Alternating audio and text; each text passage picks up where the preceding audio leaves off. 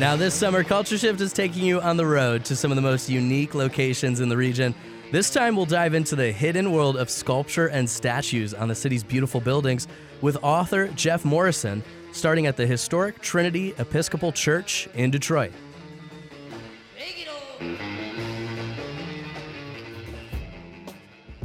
My name is Jeff Morrison. I'm the author and photographer for Guardians of Detroit, Architectural Sculpture in the Motor City. It's a new book uh, just out from Wayne State University Press. Uh, when I first started the process, I thought I was working on something that would be maybe 100 pages. And the more I worked on it, the more I found, and it ended up, I turned 350 pages into the publisher. so we ended up with the final book. So tell me where we're at right now and you know what we're looking at. All right, we're at the Trinity Episcopal Church. It's at the corner of Trumbull and Martin Luther King Jr. Boulevard. And this is a church that was built in 1892, but it's based on churches from the 14th century in uh, southern England. They actually sent people out there to find them uh, and make notes, and they wanted to build a church that was as historically accurate as possible.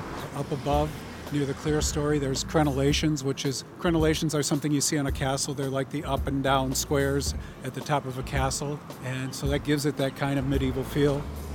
I find it incredible they sent people out to southern England to go study medieval churches and bring it back here. Yeah, well, James Scripps was a, a fanatic about architecture. He was kind of an, an amateur architect He's the guy that funded the church. We're talking about the Scripps. Yeah. James Scripps. Okay. Who owned the Detroit News. This church down here on the corner, it, it, looks like it's in pretty good shape for being as old as it is. Do you feel like architecturally this has stood the test of time? I, I think it definitely has. It's it's held up really well. You can see there's um, some deferred maintenance on it. The congregation here is much more focused on helping the community. So when they raise money, raise funds, they're raising funds to help the community in different ways. And they try to put off work on their buildings as long as they possibly can.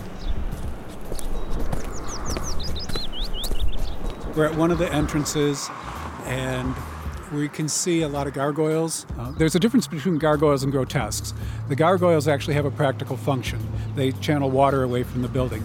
So those ones up along that the top edge, those are gargoyles. And everywhere you have a gargoyle up there on the inside of the church, there's a, a carved stone angel playing a musical instrument or singing. And the gargoyles, you see they're all like moving away from the church. The idea there is that evil spirits come and they see that there's no room for demons inside the church because these demons, these creatures are all leaving. Uh, one of the more interesting gargoyles is on this side. You, it's kind of damaged. You can see the um, like the metal from the spout there. That was actually a wolf, and he's wearing a priest's robe and he's holding a Bible. And again, it's an expression of James Scripps' belief to not trust the church that was becoming too worldly because it's a wolf in priest clothing. So he felt the priests were becoming too worldly, and the, that's why they needed the reform movement.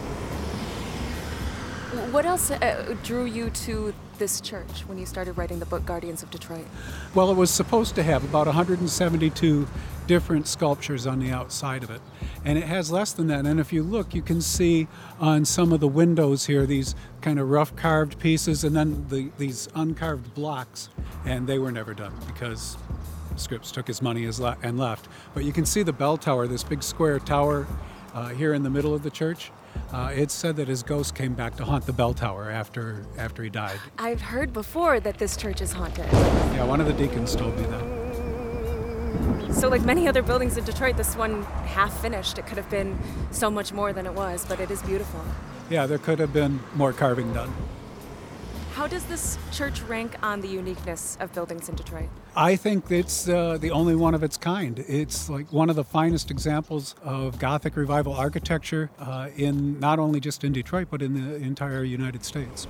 You take it all in from uh, the corner and you don't really see all the different gargoyles and grotesques, and then walk around and things will start showing up. It just feels like you're in 14th century England.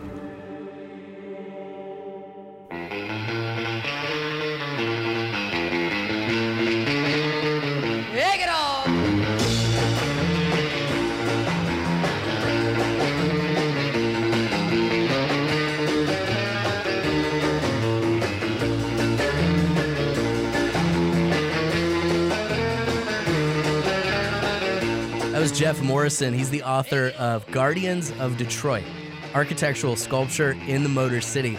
It's out now from Wayne State University Press, and that piece was produced by Rowan Niemisto and Amanda LeClaire.